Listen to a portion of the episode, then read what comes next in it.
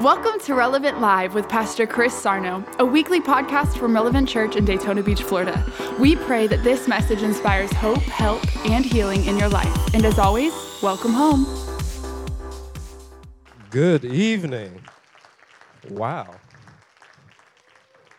I ain't gonna lie, that was really cool. I was like, wow. I look back, I was like, oh snap, that's me. Like, I gotta go. So, look at person beside you, say, it's so good to see you.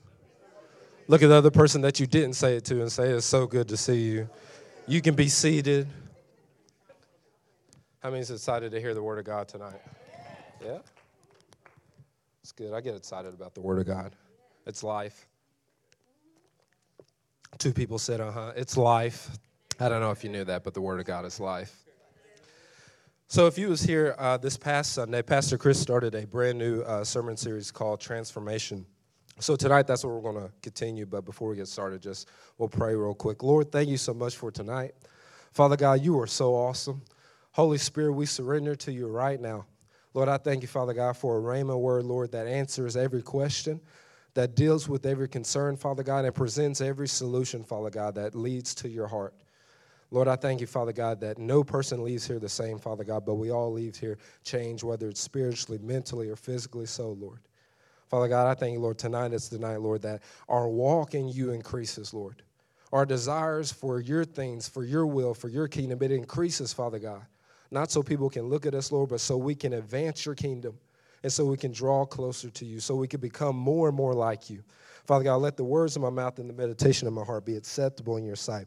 In Jesus' name, everybody said, Wow, that's a lot better than the teenagers. A lot of times when we pray, I'm like, and everybody said, they're like, like two people, and I'm like, and I'm that guy that I'm like, come on, everybody said, and like, hey, because they they've realized like Lindsay will keep going and going until we get the last person. Amen. We need that participation. Um, so if you have a Bible, um, we're going to be in Romans chapter 12. If you don't, it's okay. We'll present it on the screens for you. But talking about transformation. We're going to be in Romans chapter 12. Now, because I'm the youth pastor, that if you didn't know, that's a license to use uh, to use multiple translations. Okay, it's a license to use multiple translations, and it's a license to use uh, to use 2019 lingo. So I will do my best to draw back off of the lingo. That's one of the things I love about being a youth pastor. One, getting to know uh, teenagers. Two, it uh, prepares me for what my boys are going to be like when they become teenagers.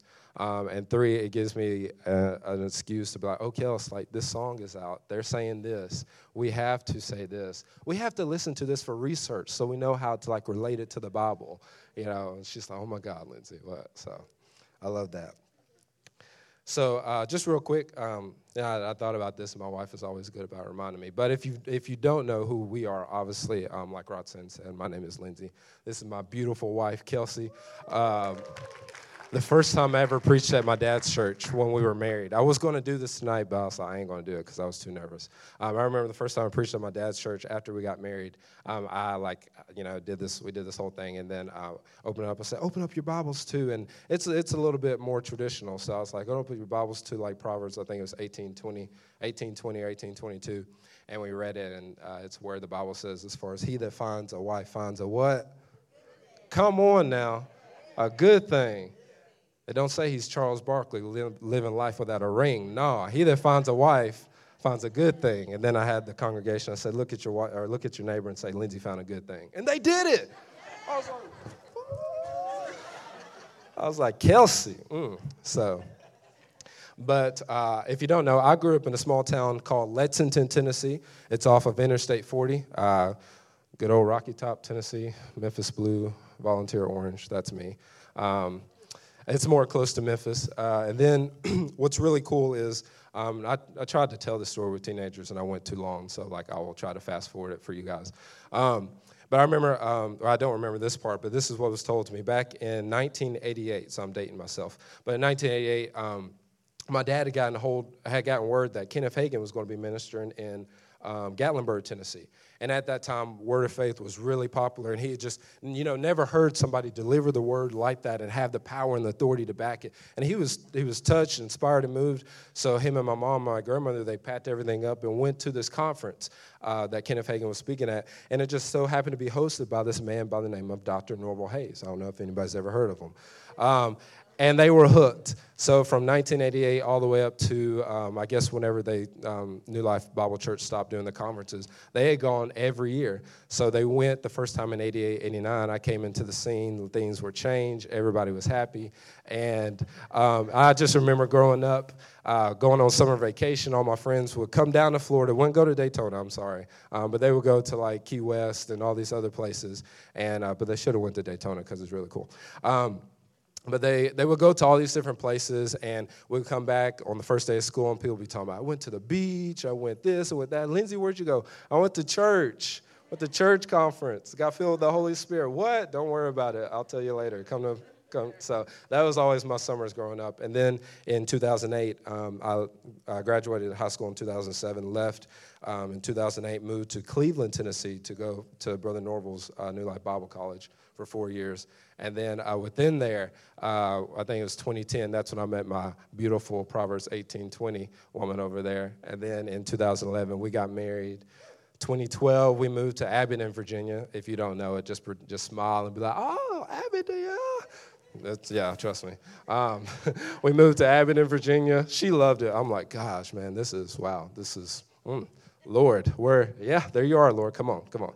Um, so I'm, I'm, I'm a fast-paced kind of guy. Abingdon is more like if you like to just chill at and take your time. I'm not that person. So that's, that's, that's that type of environment. But then uh, eventually we moved to Bristol, and we lived in Bristol, Virginia. If you've ever been to the area, literally the state line, it splits the town. You got Bristol, Tennessee, Bristol, Virginia. Um, a lot of my classmates could never understand it. They was like, so, especially my mom, uh, I love her, but shots fired, mom. But she would always be like, so where are you at today? Are you in Bristol, Tennessee? You're Bristol? I'm like, literally, mom, I'll just go across the street and I'm right over there. So if you ever get to make it up that way, there's a street called State Street, and literally one side is Tennessee, one side is Virginia. And funny story, our oldest son was born in Virginia, our youngest son was born in Tennessee. So So, and maybe hopefully our daughter will be born in Florida. I don't know, just saying.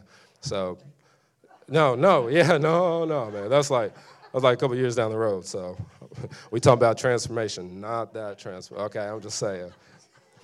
So, Romans chapter 12. Hey, I'm the youth pastor, okay? This is how I roll. So, Romans chapter 12, if you have it, uh, we're going to read it in the King James. Paul says this. He says, verse 1 I beseech you, therefore, brethren, by the mercies of God, that ye present your bodies a living sacrifice, wholly acceptable unto God, which is your reasonable service, and be not conformed to this world, but be ye transformed by the renewing of your mind, that ye may prove what is, uh, what is that good and acceptable and perfect will of God. I love this because in the context of this scripture, uh, that word world, literally it means it means this it means the society or system that we build in order to make ourselves happy without God. Let that marinate.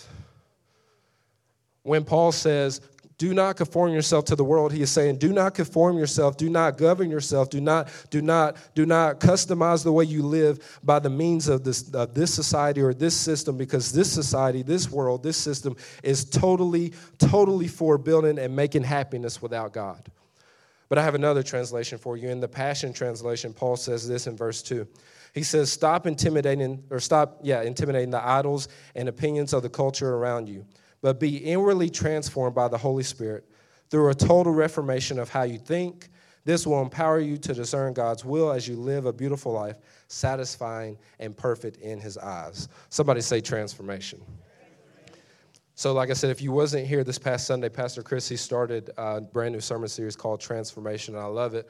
Um, in fact, uh, the, the the images that you'll see on social media, um, Lauren she created this butterfly, and I've never liked butterflies until she created that, and I was like, man, butterflies are pretty cool. But then, but then God had to do me one up because God loves to clap back at me. God and let me clap back. It literally means God loves to show out. God loves to show me and say, okay, Lynn, do you think I'm gonna be this way? Watch this, and then. Whew, so after get to digging into this, by the end of this, if you do not love butterflies, there may be something I may have to, you know, lay hands on you. But it's okay. It's okay. But Pastor Chris, he defined a transformation this past Sunday. He said everything that is spiritually, physically manifesting in bodily form. Everything spiritually, physically manifesting in, body form, in bodily form. And if you want to hear more about that, I encourage you to check out the podcast. Look at the person beside you, say, go listen to the podcast plug. All right. So let me reread verse 2. Paul said in the Passion, there was, there, was, there was a line that jumped off the page or off the screen that said literally, be inwardly transformed by the Holy Spirit. The first time I read that, I was like, oh. I was like, God, mm, you better do it. You better do it, God. This, that's just, I, God is good. Amen. But literally, Paul said, be inwardly transformed by the Holy Spirit. Whenever God does a transformative work, it's always inwardly. Whenever God does a work through you, it's always inwardly. I told the students this last week. I said, whenever God wants to do a work on the earth, He doesn't do it to man, He does it through man. So, guess what? Your existence means that He is waiting to do something through you. So, therefore, it puts accountability on you, but also it makes you question and say, okay, God, if you're moving through me, who are you trying to reach? And am I, am, I, am I seeing this person that you're trying to reach? Is it somebody in my family? Is it somebody at the gas station? Somebody at work? Or am I blindly complaining about who you've put me on this earth to reach? Mm. So whenever God does a transformative work, it's always inwardly. So how many, how many of us, the moment that you accepted Jesus into your heart, made him Lord of your life, how many your exterior changed? The moment that you said, Jesus be Lord of my life, your exterior changed, your physical appearance changed your hair didn't grow, your nose didn't grow, you didn't grow in height. Maybe Evan did, I don't know. Evan, Evan might have grew in height, I don't know. I think Evan's still growing. Like, I seen him last night, and then tonight, I'm like, good Lord, son. Like, I don't know. No, Evan's like one of the coolest guys I know. So, there you go. But no, like, when God does something transformatively, anything that God does, it's always inwardly. So the same power that He used to raise Jesus from death to life, that same power is working in you not around you. Not around you, but it's working in you. The Bible describes it as it's living and breathing and moving. Just as you take a, a deep breath, let's all do that one time. Just, I had this ritual with my son, my oldest son, whenever he like goes frantic, I'm like, Kellen, let's breathe, let's breathe. And we'll go, and because we have to add our own spin to it, we go, yeah, stick your tongue out because that's when you mean it. And by that silliness, it causes him to, to get out of his frantic state. But I love that in the Passion Translation in verse 2, that word transformed, in the Greek, it means metamorpho, which means to transform or change or transfigure. But see, trans- transformation only happens when four things are in order. And if you're taking notes tonight, this is where your pen wants to meet that paper. But transform, transformation only happens when four things are in order. Number one, transformation will only happen when it's God's timing. When it's God's timing. Transform, transformation in your life never happens outside of God's timing. God is a fan of the process. He loves the process. You know who don't like the process? Come on now. I was just going to say me, but somebody's like, I was like, oh. I'm not a big fan of the process. You can ask my wife. My attention span, if we had enough time to describe how my mind works, you would be like, oh my God, they let him in the pulpit. I'm like, God is good, babe.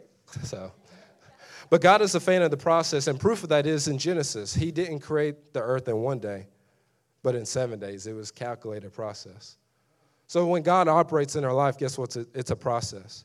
Yes, there's going to be those moments where it's instantaneously, but God is doing a process, not because He's like, oh, I'm just going to take my time, I'm just chilling, just kicking it. No, not because God is, has no, like, no accelerator, but because God realizes that it's in the process, that's when you really change. You know, you think about it, how uh, uh, when our son was born, our oldest son, you know, he wasn't born as an adult, he was born as an infant.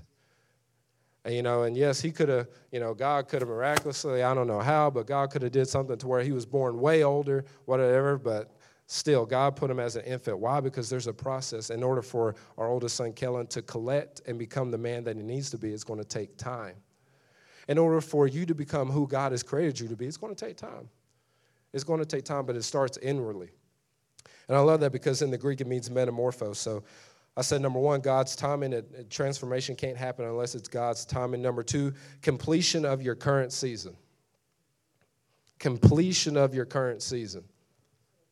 It's so easy that the moment we get into a new season, we want to discredit the former season. We want to throw it away. We want to trash talk it. We want to say, "Oh man, now I'm thank God for this new season." Oh my, woo!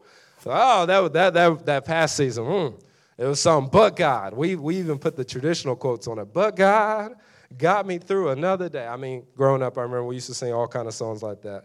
So, but and I remember even when we moved here, my wife, the Lord had to use my wife. The Holy Spirit had to use my wife. He does that a lot. So, thank God for that. But I remember when we moved here, like somebody was asking, Lindsay, what do you think? I'm like, oh man, it's so good. Loving the people. God's doing this, God's doing that, da da da. I'm like, so glad to be out of that. And Kelsey's like, wait, wait, wait. That back there is set up for this. And like I said, it's so easy to discredit the former season, but you got to understand this every step on a ladder is obsolete without the step before it.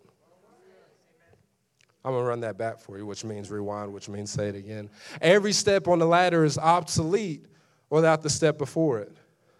No matter what you're trying to reach, no matter where you're trying to go, no matter who you're trying to get away from, you need to ask yourself, Lord, what about this current season that you're trying to produce in me to set up for the, for the next?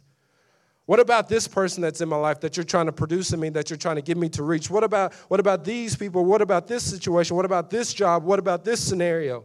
What are you doing right now that's setting up tomorrow?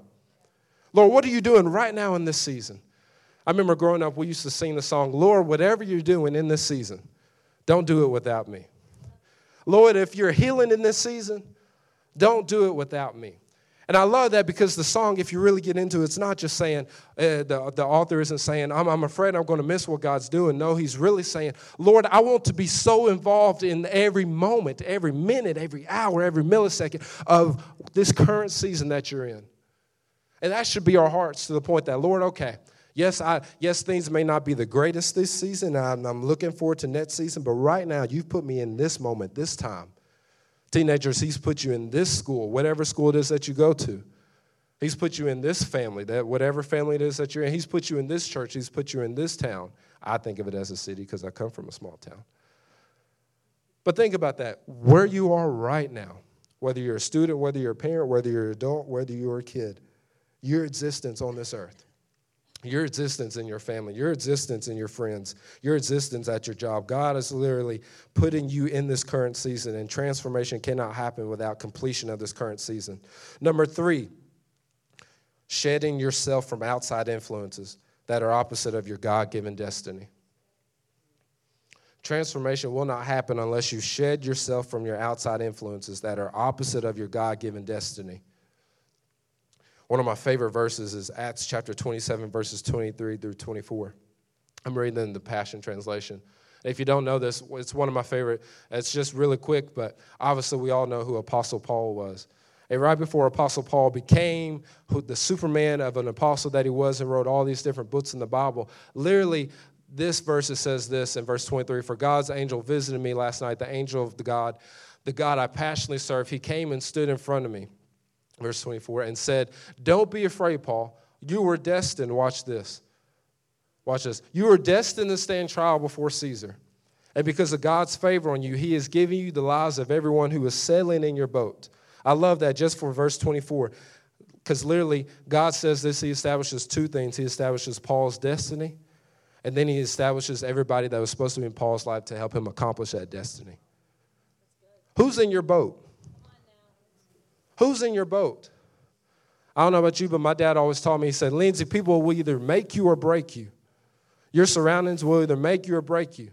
Your sphere of influence, who's in your boat? Is it somebody, is it somebody or a group of people that is encouraging you to, to allow the Holy Spirit to do his perfect work, or is it a group of people that is encouraging you to resist what the Holy Spirit is doing? Pastor Chris said it Sunday. He said, You're either going to accept or reject what God is doing in your life. When he tells you to bless somebody, you're going to accept it or reject it. When he moves upon your heart to pray for somebody, you're either going to accept it or reject it.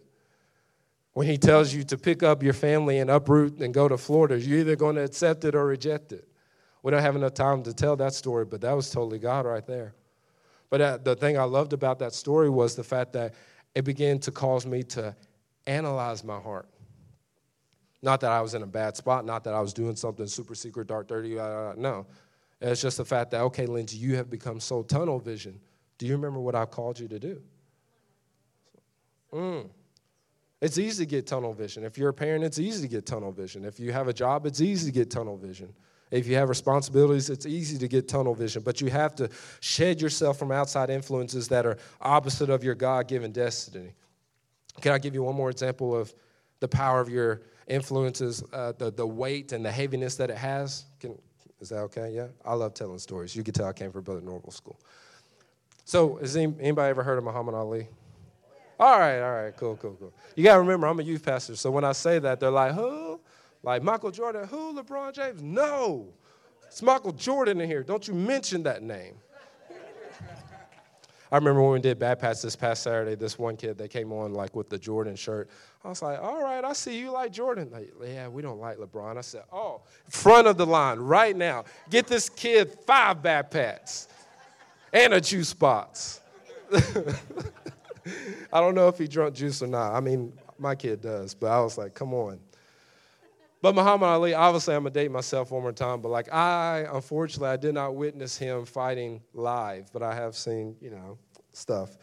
But, anyways, this world, they have given Muhammad Ali a title called the GOAT.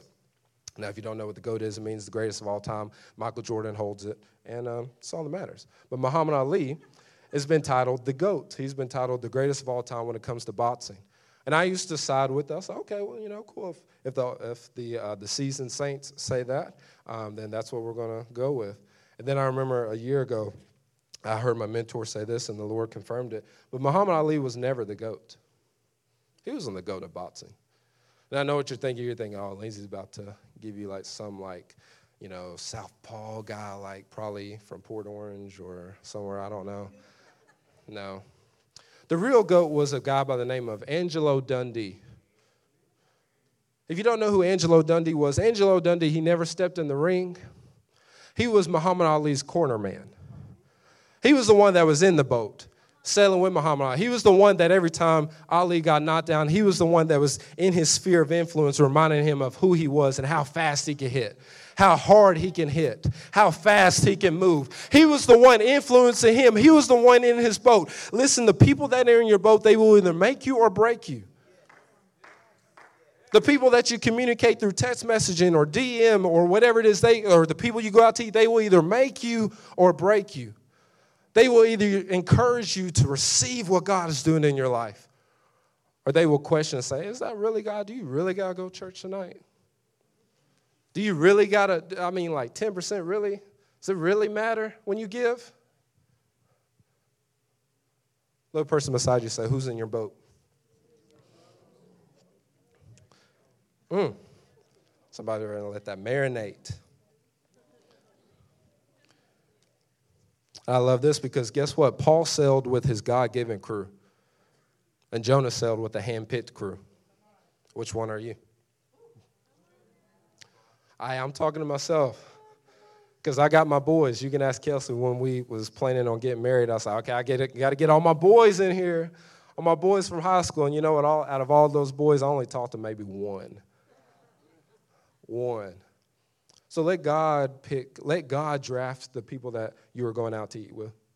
Let God draft the people that you are texting, the people that you are calling, the people that you're hanging out with, the people that you're allowing to come over and be in your life. Let God draft them. Don't handpick them. Amen? Number four, transformation happens through the renewing of your mind by the Word of God. In Romans chapter 12, verse 2, Paul said this. He said, through an inward metamorphosis, aka transformation by the Holy Spirit, through the renewing of your mind. It's through the renewing of your mind. That's the way the Holy Spirit chooses to work that transformative power in your life. Now, I'm a sports guy. I love sports. I love my kids, love my wife, love Jesus, and I love basketball. Love all sports, but basketball is king and, and Lindsay's, yep. So I know people like, especially my, my in-laws, when I first told them that I had this one uncle, he always like, he's always routing me. He's like, I can't believe you're a Tennessee fan. He's a Gator fan. Don't know how that happened, but if he ever comes down, that's, that's one more person y'all can embrace and get him to move here. He'd be a pretty cool guy if he moved here. So, I mean, he's a cool guy now, but still. Scott, you'd be even cooler if you moved here. There you go. But I'm a sports guy. So when God was giving me this, He was giving me a lot of sports analogies. But understand this: in sports, a a good execution of the playbook it usually leads to a W. When a team executes the playbook, the coach's desires, it usually leads to a W. But understand this: players they can't show up the first day of camp within the first three minutes and already master the playbook. Doesn't happen. Doesn't happen like that. It never, it never happens like that. And I remember the Lord told me right after I was thinking about that analogy, the Lord told me this. And can I, can I tell you what the Lord told me? You, are you, all right, I'm going to do it. I'm going to do it. Jeremiah, I'm going to do it, man. I had to call him. I call him out every service just because I love him. So, but God said this He said, A good coach will implement specific drills and practices that will help produce anomalistic skills that allow the playbook to become second nature. A good coach, a really good coach, he won't make everybody master the playbook on the first day within the first three minutes. No, a good coach will, call, will come up with a special, specific type of skills and drills that will, that will produce the type of skills that will cause the playbook to become second nature in his players. See, the moment that you accepted Jesus, you got a new nature. And your mind is renewed the more that you get invested into his playbook, aka the Word of God. I don't know if you're picking up what I'm dropping. But understand this if you really want to do what God has called you to do in your life, if you really want to do, if you really want to see this transformation happen in your life, it takes a renewing of your mind. That's that doesn't come through Christian memes. It doesn't come through watching other people get blessed. It comes through you digging into the playbook. It comes through you renewing your mind. As much as I love my mom, as much as I love my grandmother, their prayers aren't enough for me. As much as I love my wife, I could pray for her all day. She could pray for me all day, but still, we are accountable and we have to dig into the Word of God for ourselves. Your mind is renewed. When your mind becomes renewed, that's when that transformation starts to happen. When you renew your mind on scriptures like 1 Corinthians 13, 4 through 7, and, and when you look and see where it says love is selfless, and then you actually begin to walk that scripture out by looking for someone that you can put before yourself, that's when you get to see your mind become renewed. We, we, we talked about that last week in, in youth. We, we took 1 Corinthians chapter 13, 4 through 7, the love chapter. Growing up, that's what it was always called. And now, like, as an adult, I'm like, it's the hard chapter. That's what it is. And vacation Bible school days, like, this is the love chapter. No, it's the hard chapter. Lindsay, do you not love everybody? Oh, I love everybody. But God said, and Miss Rotten, or Miss Rotten talked about it when she preached. She said, We're called to the highest love, agape love, the highest level of love. It's not enough for me just to say I love you, but I have to see, okay, how can I benefit you before I benefit myself? It's not enough for me to say, okay, I'm gonna pray for you. It's, it's I have to go the extra mile and call you up and text you or go by your house and say, hey, um, like I prayed for you. How, how's that going? Are you, oh, okay, let's get back in and let's pray right now. It's not enough for me to say, okay, yeah, I got your back. If I hear somebody talking about you, I have to go and defend you and say, hey, listen, uh-uh, no, don't, let's not talk about them. If you have any ought against them, let's hear. I'll get in my car. We'll go over there right now. We'll grab that person up. We'll all go sit down, eat some chips and salsa, and we'll work this baby out. Love has action behind it. One of my favorite songs by one of my favorite groups, Love is a Verb. I won't tell the name of the group. Yeah, that's right. And as a kid, I would sing it I'd be like, Love is a verb. And then as an adult, I'm like, wow, love is a verb. Love is a verb.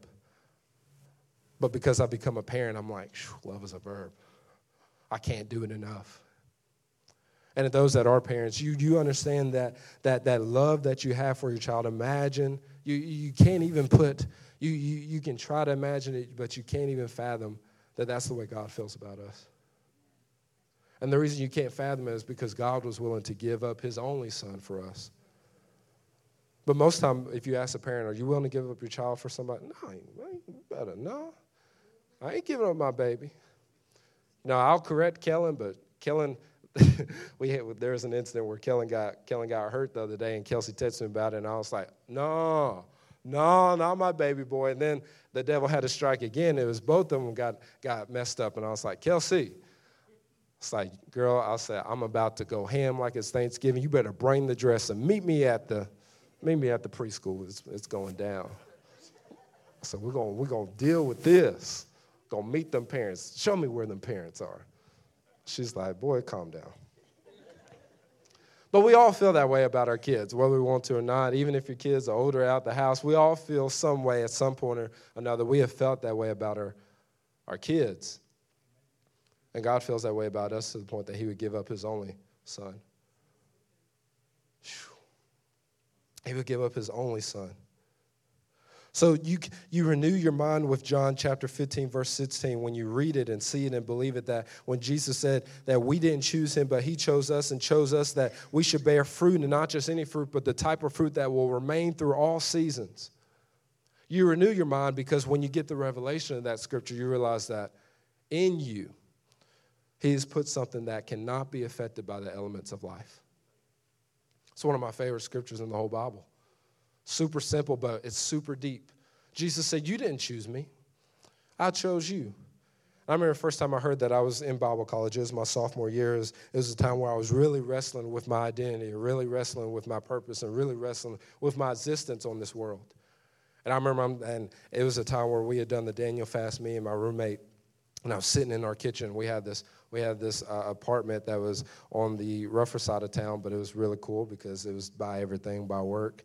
And I remember he had gone on to work, and I'm sitting there, and I'm like, and I, I just had enough.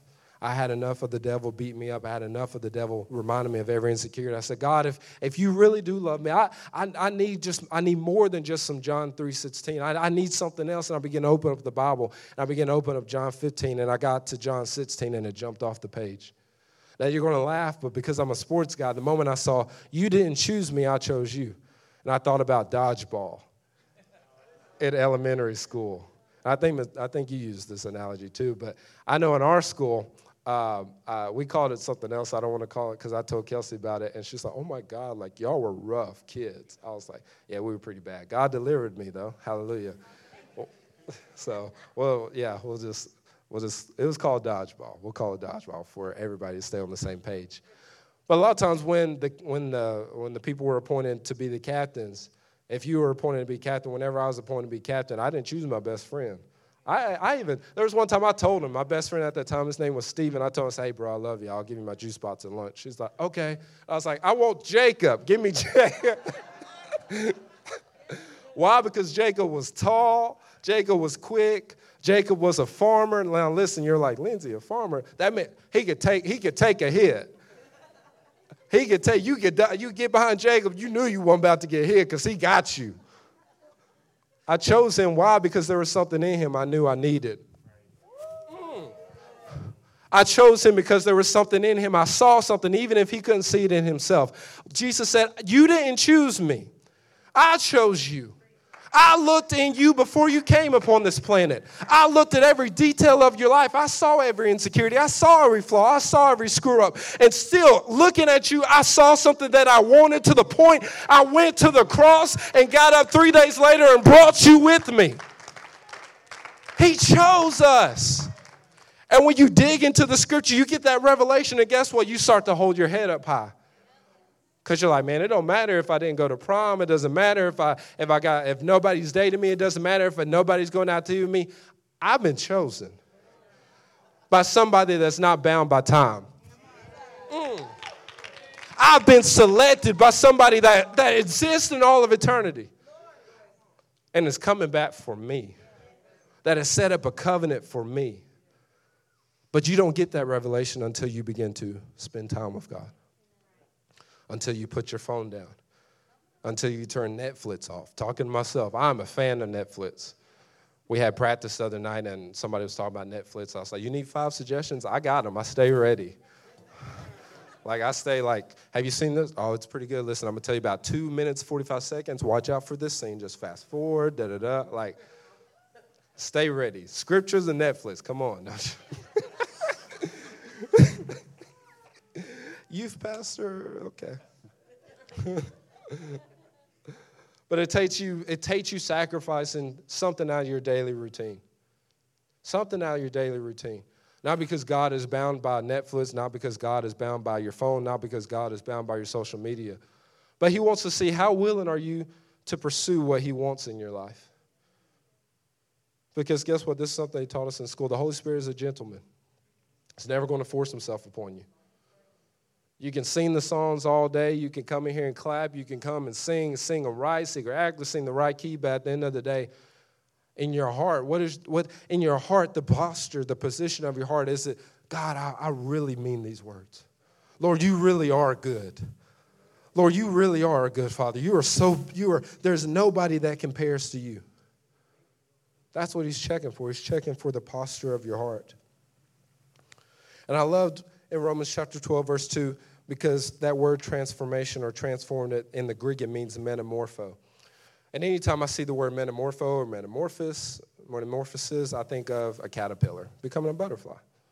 That's the way my mind works. I see the picture. In fact, I, because we have Kellen and Keenan, I think about the book, uh, the green caterpillar with the red head, and it's like it eats more and more and more. Yes, very hungry caterpillar.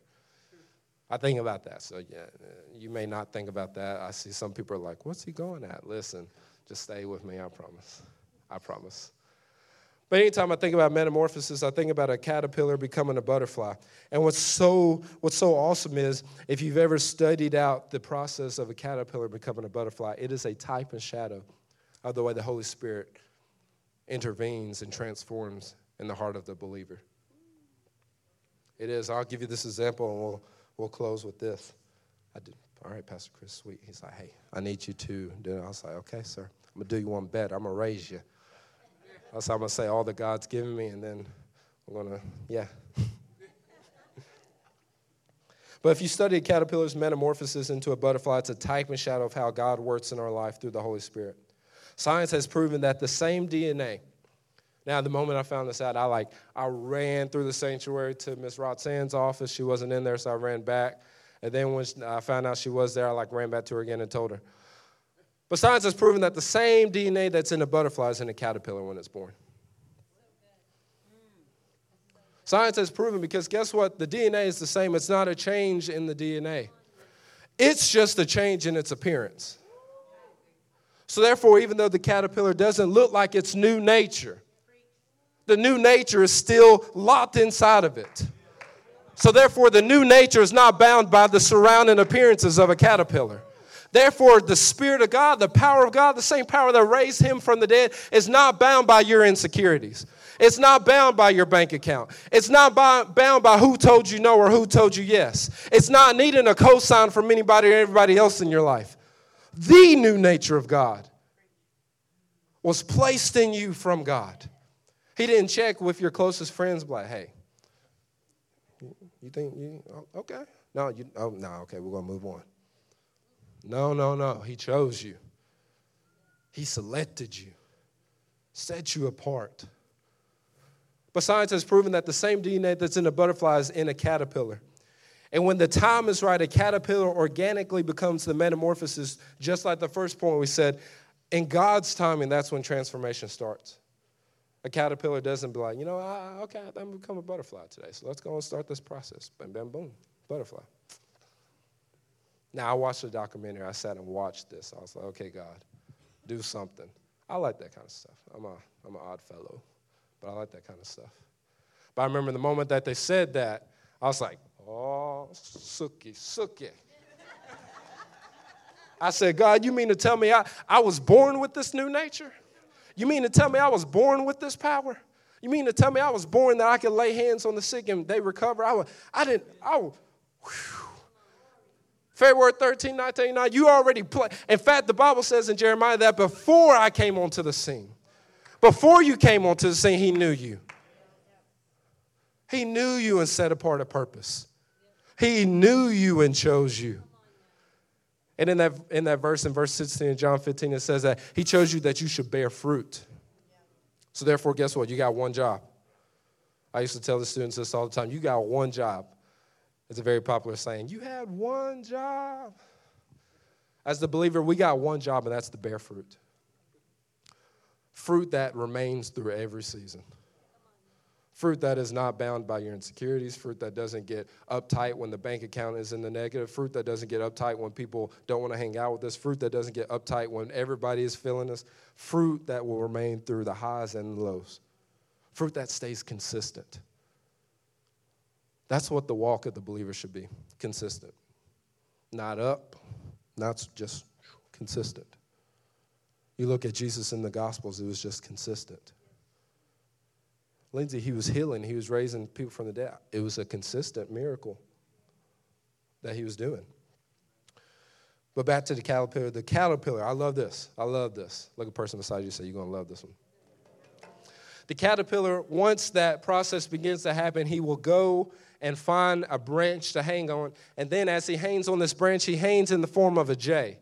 And again, I had to run out of my office. I, oh, like, God, and see, this world did teach you that, Lindsay, that's a minor detail. What does that have to do with anything? But Paul says differently. He says in Romans chapter 1, verse 20, he says, Forever since the world was created, people have seen the earth and sky through everything God made. They can clearly see his invisible qualities, his eternal power, and divine nature, so they have no excuse for not knowing God.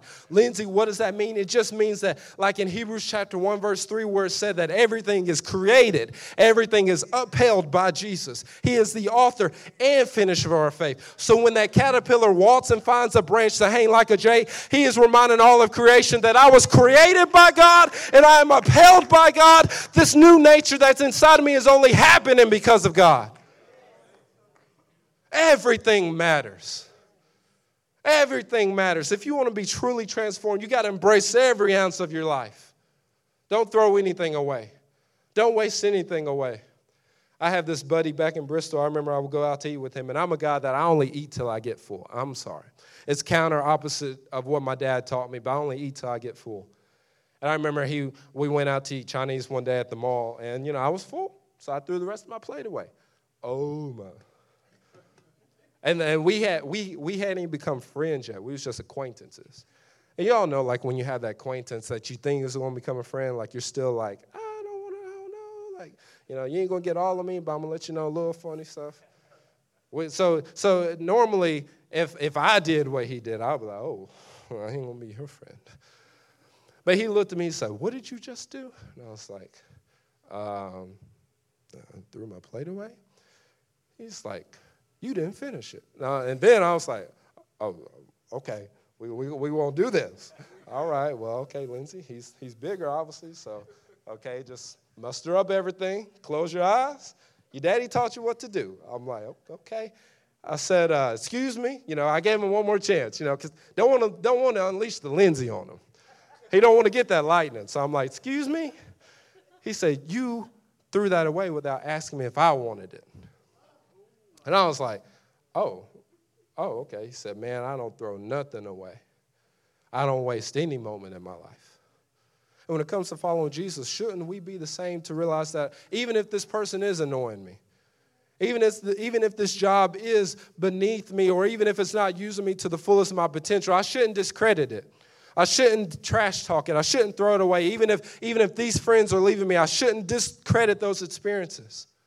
But I should say, God, what is it out of this that I can take and pull in order to go to the next season? What type of step is this on the ladder for the next step? And what's so cool is back to the caterpillar. Once the caterpillar is upside down in the form of a J, inside, somebody say within. Inside the caterpillar, inside of it uh, forms a thing called the chrysalid. And that is what forms the outer shell of the cocoon. But I love this part because as what's inside of it is forming, and I'll close with this as what's inside of it is forming, the same time that that chrysalid is forming, you know what's happening? The outer shell is falling away. Let me, let me, let me run that back. As what, as the transformative work that's, that is in it, as it's starting to become public, the old nature is starting to fall off. The old surroundings are starting to fall off.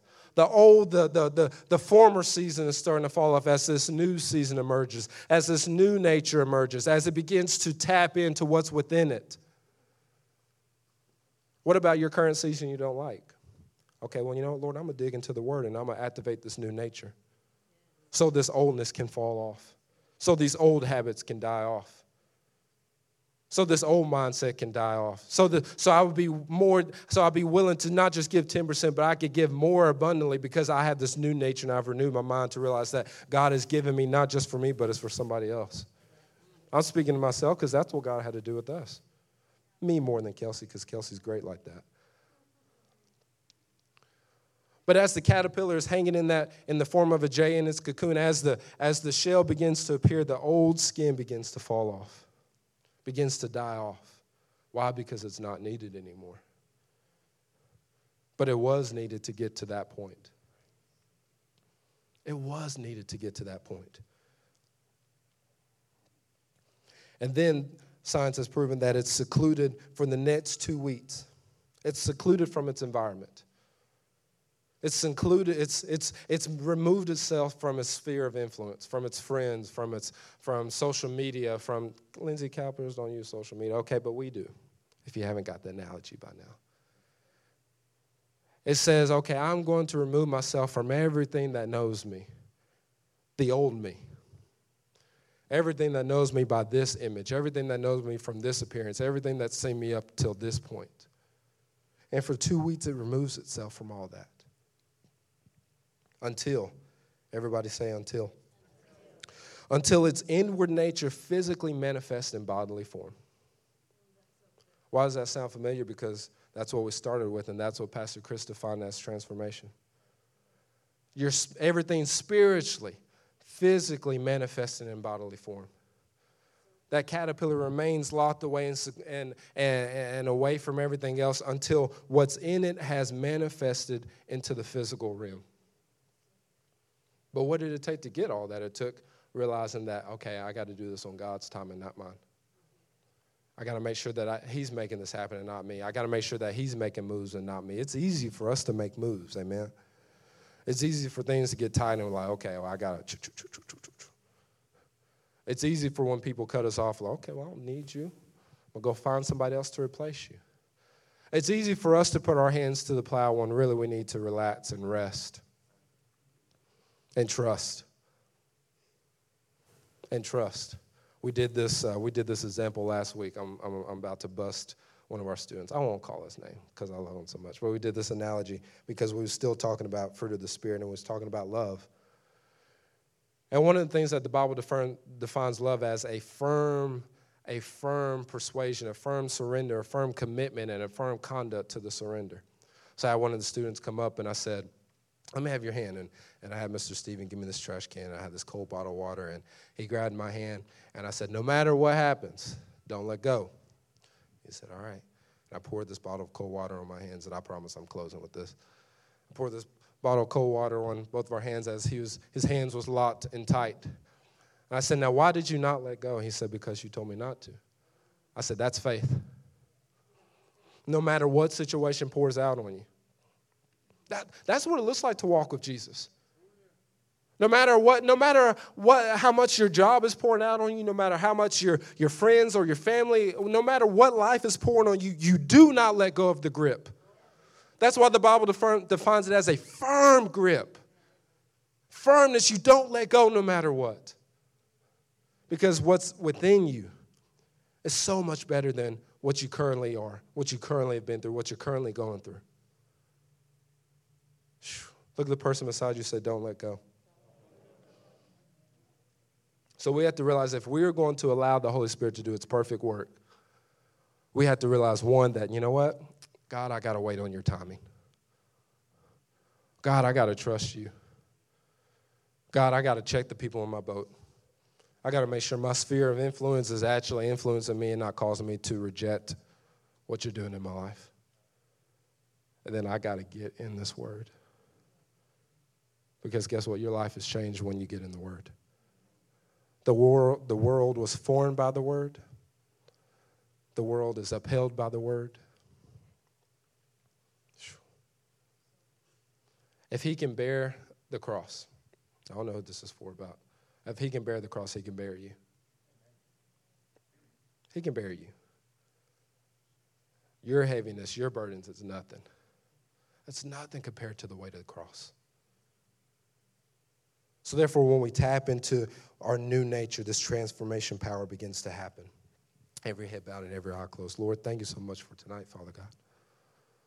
Lord, this word that you put in us, Father God, we glorify you, Jesus. We honor you, Lord. Thank you so much, Father God. Lord, what you deposit on this out of us tonight, Lord, let it go deep into the soul of our heart. Deep, Father God, into the souls of our heart, Jesus to the point that we, in the right time, Lord, we bear fruit. Father God, anything and everything, Lord, that would cause us to reject what you're saying, reject what you're doing, reject your improv, reject your pulling on our hearts, reject your influence in our lives, Father God. Remove those right now in every individual's life in this room. in every individual's life in this room. Lord, we glorify you, Jesus. Lord, we receive what you're doing. In Jesus' name, and everybody said, somebody give God a hand clap of praise.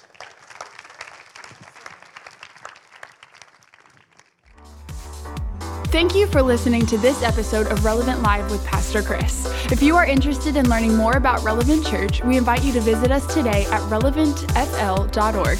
And don't forget to subscribe to our channel to hear more messages like this one every single week. And as always, welcome home.